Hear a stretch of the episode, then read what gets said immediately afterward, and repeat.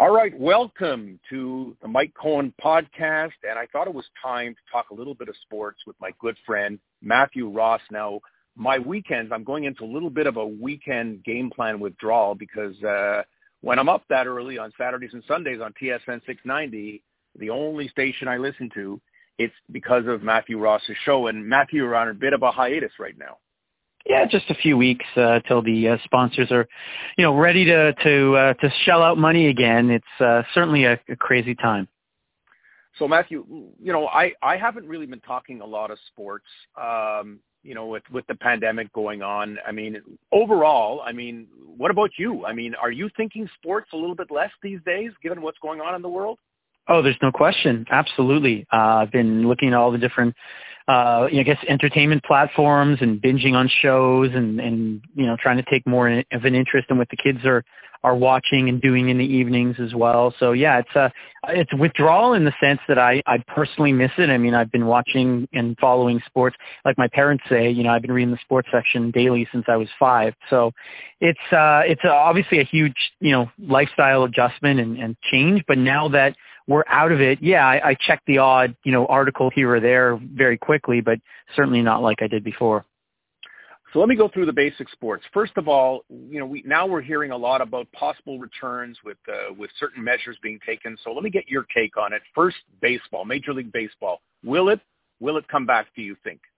You know, I, I don't think so, and and that's kind of almost across the board my thought on all of the sports. Um, just I, I just can't see it. I know they talk about uh, it, you know, ramping up testing or being able to have as many tests as they can to test quickly and as often as they can and create some sort of bubble world, kind of like the Truman Show, where you know no one gets in, no one gets out, and they clean everything, and and these players kind of live there for a few months to get the seasons going. But I know there's incentive to do it, obviously, with with the revenues on the line, but I just can't see it. I, I really, really can't see it. I, we we know that there things are might be getting better in a lot of jurisdictions, but we also know that there's going to be a, a second wave just based on people's kind of cavalier attitudes once they see numbers going down. So I really, I said it a, a couple of weeks ago and I lost a few Twitter followers because of it. I said, I don't see any pro sports in North America happening um, in, in for, for most of 2020. I, I think there's a couple of exceptions, but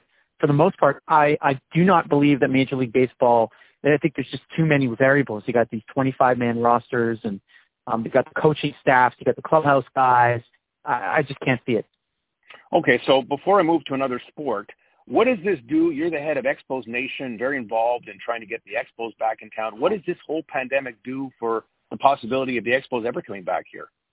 Yeah, I, I honestly I haven't even thought very much about it. It's it's so far down on the totem pole compared to what all the sports are dealing with. Uh, I, think, well, I mean, uh, you look at some of the susceptible markets that can afford to not play a few, a few months. You can, and, and, and others, you know, can, can and can't afford it. So certainly the smaller markets will, will be hurt more by it. You know, you look at obviously Tampa Bay and the great TV contract that, that they have and, and the attendance wasn't the, you know, the, great numbers for them, but it still was money in their pocket. And it, it's going to be tough in, in their market. It's going to be tough in the Yankees market. I, I just I don't think that this particular issue is something that anybody's going to be talking about right now. And you know, building a stadium that was the big issue here was the consultations for the land where I presented last year, um, and that was still ongoing. They wanted more information from the Bronfman Group, the real kind of heroes in all of this, and and they've been mum on the subject and, and rightfully so in light of lives on the line right now. So I, I just don't think it does anything. I mean, they, they have some sort of agreement to bring the team here half a year in a few years. And so beyond that, there really wasn't anything else going on anyway other than that stadium situation. So perhaps it, it delays the deliberations of that committee in terms of what should be on that land in the Peel Basin. But other than that, uh, I don't think anything really has uh, has changed.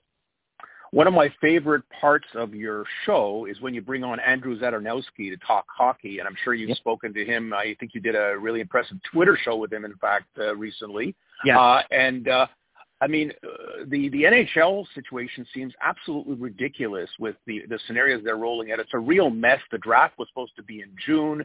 I mean, how do you, you know, free agency? They're supposed to be July 1st. They're talking yeah. about going into the summer. I mean, that just seems like, and I know they're going to lose a lot of revenue from from uh, TV if they don't do something. Right. They seem dead set again, uh, dead set on getting some hockey going here. They seem really dead set on it. Well, there's all these contracts in place, and so you, you, you have to think that networks are going to say that these leagues are sort of defaulting on on their responsibility in these contracts, and so the league wants to somehow, some way, you know, fulfill a season, uh, a playoff season, so that they can not have these you know, renegotiation of new TV deals delayed by a year. So that's obviously a big driver for them, certainly. Um, for the NHL, I agree with you. It's, it's ridiculous. I mean, we saw the, how great the NFL draft was. I think you and I talked about this very quickly at one point, but it's, it's a great opportunity for the NHL to, to follow what the NFL did for the for the NHL draft. But uh, yeah, next month is way too soon for that. Uh, give them time, give all the teams time, push everything back, free agency back, the draft back. You have thousands of people dying in a lot of these jurisdictions. Obviously, Montreal being the center of the country here in, in, in Canada, but certainly, you know, you got all these New York teams and New York area teams and what they've gone through down there I just don't understand what the rush is. I don't think there'll be an NHL season. I, I really, really can't see it happening anytime soon. I mean, you're not even allowed to play team sports in rec- recreationally in Montreal for the entire summer. So I can't see the Bell Center being used. So they're going to have to go to another jurisdiction. The whole thing's a mess. But y- you're right. They should move back the the draft and free agency. But they could have the uh, Canadian golf tournament. yeah, I guess they could. You're absolutely right. And move that up, Mike, right? Move that right. up earlier. Yeah, that's a I great call. I would do that in July, actually, to be honest with you. Yeah, yeah. I were them. So, so uh, the thing I feel the worst about as a fan, because I am a fan, is for the CFL and the yeah. Alouettes, and that looks like this not only the season being written off, but you have to question the future of the whole league if the whole season is wiped out. Yeah, I mean, obviously they're trying to get money from governments, uh, but how do you do that when a lot of your players are American? You know, the Canadian government's not going to subsidize Americans uh, with with some sort of emergency relief fund. So, are you just um, helping the owners?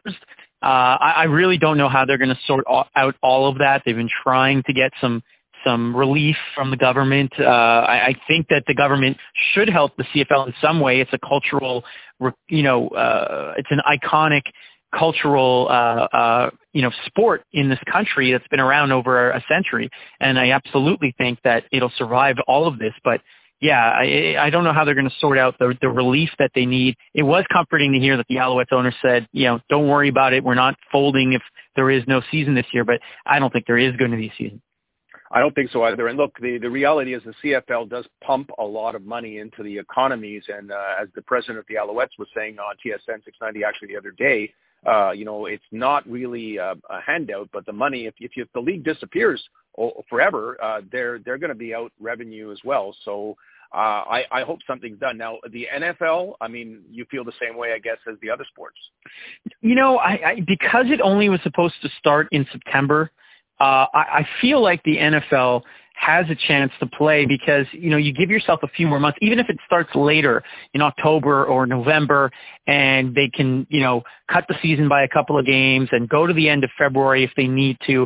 Uh, I really don't see the NFL. I'm not ready to write off the NFL just yet.